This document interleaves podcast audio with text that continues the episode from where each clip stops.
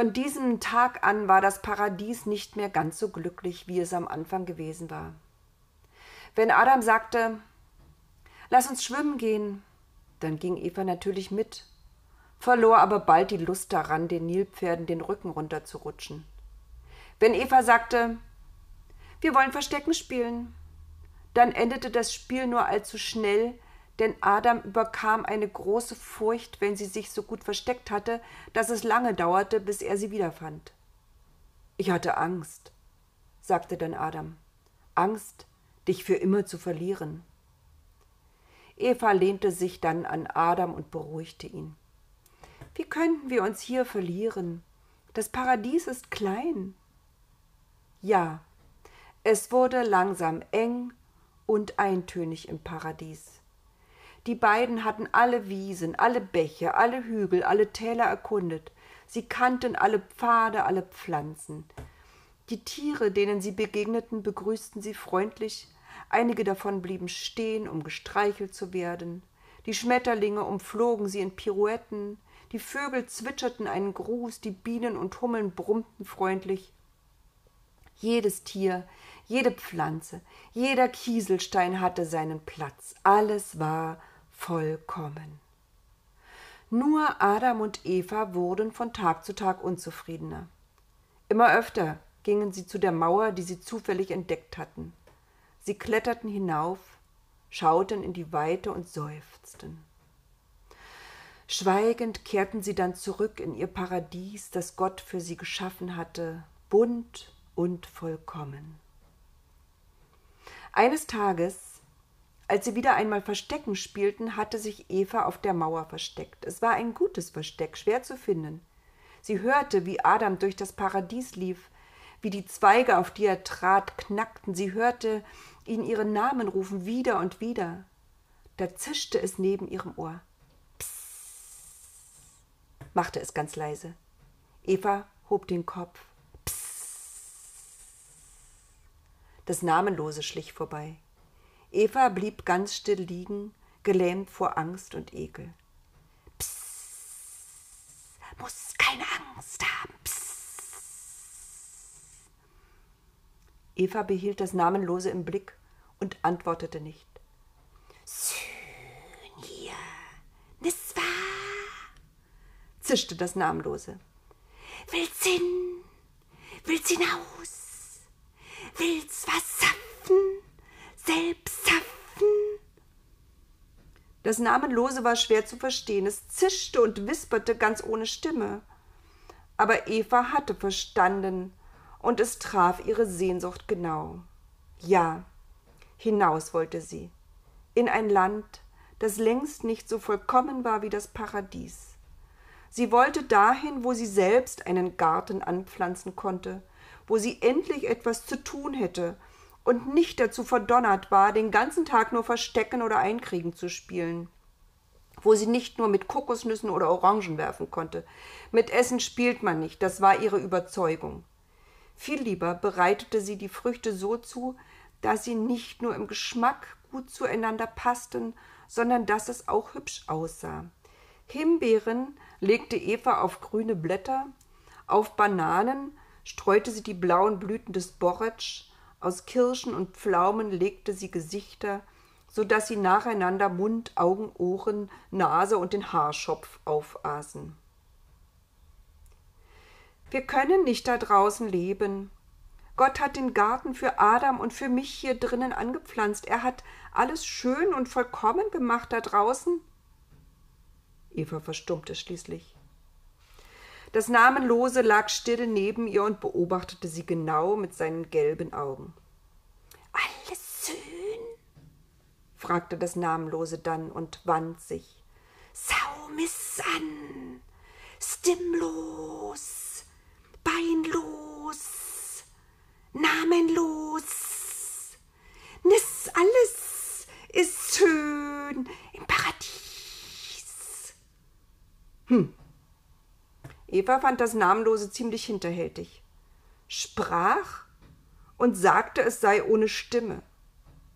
Bewegte sich behende und bedauerte, keine Beine zu haben. Eva mochte das Namenlose nicht. Draußen, da kannst du Wasser finden. Eva setzte sich auf.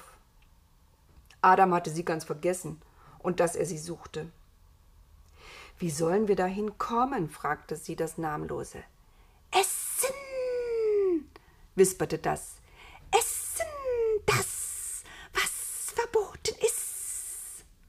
Wand sich und war verschwunden, ehe Eva nachfragen konnte, was das Namenlose meinte. Eva!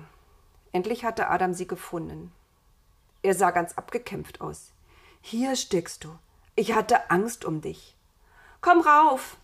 Eva beugte sich hinunter und reichte Adam ihre Hand, damit er sich daran hinaufziehen konnte. Was soll mir denn passieren? Schließlich sind wir im Paradies, da passiert nichts. Wieder saßen sie nebeneinander und schauten. Machst du das auch? fragte Eva. Was? gab Adam zurück.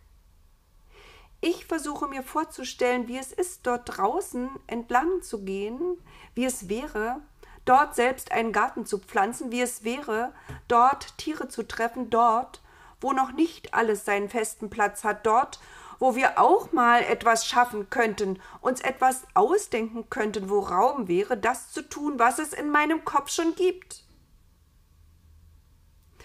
Adam schwieg eine Weile. In meinem Kopf ist auch was. Was? fragte Eva schnell. Adam knetete seine Hände und schaute auf die Steine, auf denen sie saßen. Sie waren warm von der Sonne. Ich denke immer darüber nach. Es müsste etwas geben, wo wir noch besser schlafen könnten. Etwas, was uns bedeckt, wenn es regnet oder stürmt oder kalt ist. Vielleicht Adam strich über die warmen Steine, so etwas wie diese Mauer hier. Eva sah Adam bewundernd an. Und was ist in deinem Kopf? fragte Adam. In meinem Kopf. Eva zögerte etwas. Da sind so ein paar Ideen. Das eine, wir brauchen etwas, wenn uns kalt ist. Immer wenn wir frieren, können wir nichts anderes tun, als uns an die Beeren zu kuscheln. Das ist langweilig, auf die Dauer und auch unpraktisch. Wir müssten etwas haben, was uns wärmt, mit dem wir uns aber weiter bewegen könnten, so etwas wie eine wärmende zweite Haut. Das andere, ich denke über unser Essen nach, zum Beispiel die Mohrrüben oder die Kürbisse. Sie schmecken gut, sind aber viel zu groß. Wir brauchen etwas, um Obst und Gemüse zerkleinern zu können. Aber wie soll das gehen? In Gedanken versunken gingen sie schließlich zurück, Hand in Hand. Als sie an diesem Abend Gott trafen, wunderte der sich über ihre Schweigsamkeit. Er ahnte nichts Gutes. Zum Abschied ermahnte er sie noch einmal ernsthaft. Alles dürft ihr essen, aber nicht die Früchte vom Baum in der Mitte des Gartens. Wenn ihr davon esst, müsst ihr sterben. Damit drehte er sich um und ging großlos weg. Als Adam und Eva unter dem Apfelbaum lagen, kurz vor dem Einschlafen, flüsterte Eva Adam, schläfst du schon? Nein, flüsterte Adam zurück. Was ist? Ich habe heute das Namenlose getroffen. Hattest du keine Angst? Zuerst schon, sagte Eva. Aber dann sah ich, dass es mir nichts tun kann. Es ist schwach. Aber es lügt, setzte Eva nach einer Pause hinzu. Es sagt, es habe keine Stimme und spricht doch mit mir. Zwar leise, aber es spricht. Es sagt, es habe keine Beine und ist doch schnell. Und was sagt es, das Namenlose? fragte Adam. Es sagt, wenn wir nach draußen kommen wollen, müssen wir die Frucht von der Mitte des Gartens essen. Das geht doch nicht, rief Adam. Gott hat gesagt, wir müssen sterben, wenn wir davon essen. Das Namenlose lügt, das hast du selbst gesagt. Und wenn es nicht immer lügt? gab Eva zu bedenken. Aber hier muss es lügen, denn, und Adam wurde ganz ernst, Sonst würde es heißen, dass Gott uns belogen hat. Und Gott kann nicht lügen. Das geht einfach nicht. Schweigend lagen die beiden da, schauten in den Sternenhimmel und konnten nicht schlafen. Oder beide haben recht, sagte Eva mit ruhiger Stimme nach einer Weile in die Stille. Wie soll das gehen? fragte Adam. Wir werden aus dem Paradies gelangen und wir werden sterben. Vielleicht erfüllt sich beides, aber nicht gleichzeitig. Wieder dachten sie nach und schwiegen. Wäre der Preis zu hoch? fragte Eva. Wie meinst du das? Ich sehe das so. Wir haben zwei Möglichkeiten. Wenn wir von der Frucht des Baumes in der Mitte des Paradieses essen, werden wir in die Ferne gelangen, wir werden etwas tun können, was wir uns jetzt schon ausdenken, aber dann werden wir irgendwann sterben. Sterben, warf Adam ein. Keine Ahnung, was das überhaupt sein soll. Ich glaube, sagte Eva, die sich darüber schon Gedanken gemacht hatte. Wir hatten einen Anfang. Ja, lachte Adam. An deinen Anfang kann ich mich noch genau erinnern. Deine Haare haben mich an der Nase gekitzelt und du hast gelacht. Ich mochte dich vom ersten Augenblick an. Unterbrich mich bitte nicht, das ist ganz schön schwierig, was ich dir erklären will. Wir hatten einen Anfang und nun haben wir zwei Möglichkeiten. Für immer im Paradies zu bleiben, endlos und in aller Ewigkeit verstecken und einkriegen und Kokosnussweitwurf zu spielen oder hinauszugehen, etwas zu machen, was jetzt schon in unseren Köpfen ist und dann irgendwann ein Ende haben. Also, was wollen wir? Adam musste nicht lange überlegen. Wir gehen. Er tastete im Dunkeln nach Evas Hand. Wir gehen, ja? flüsterte nun auch Eva.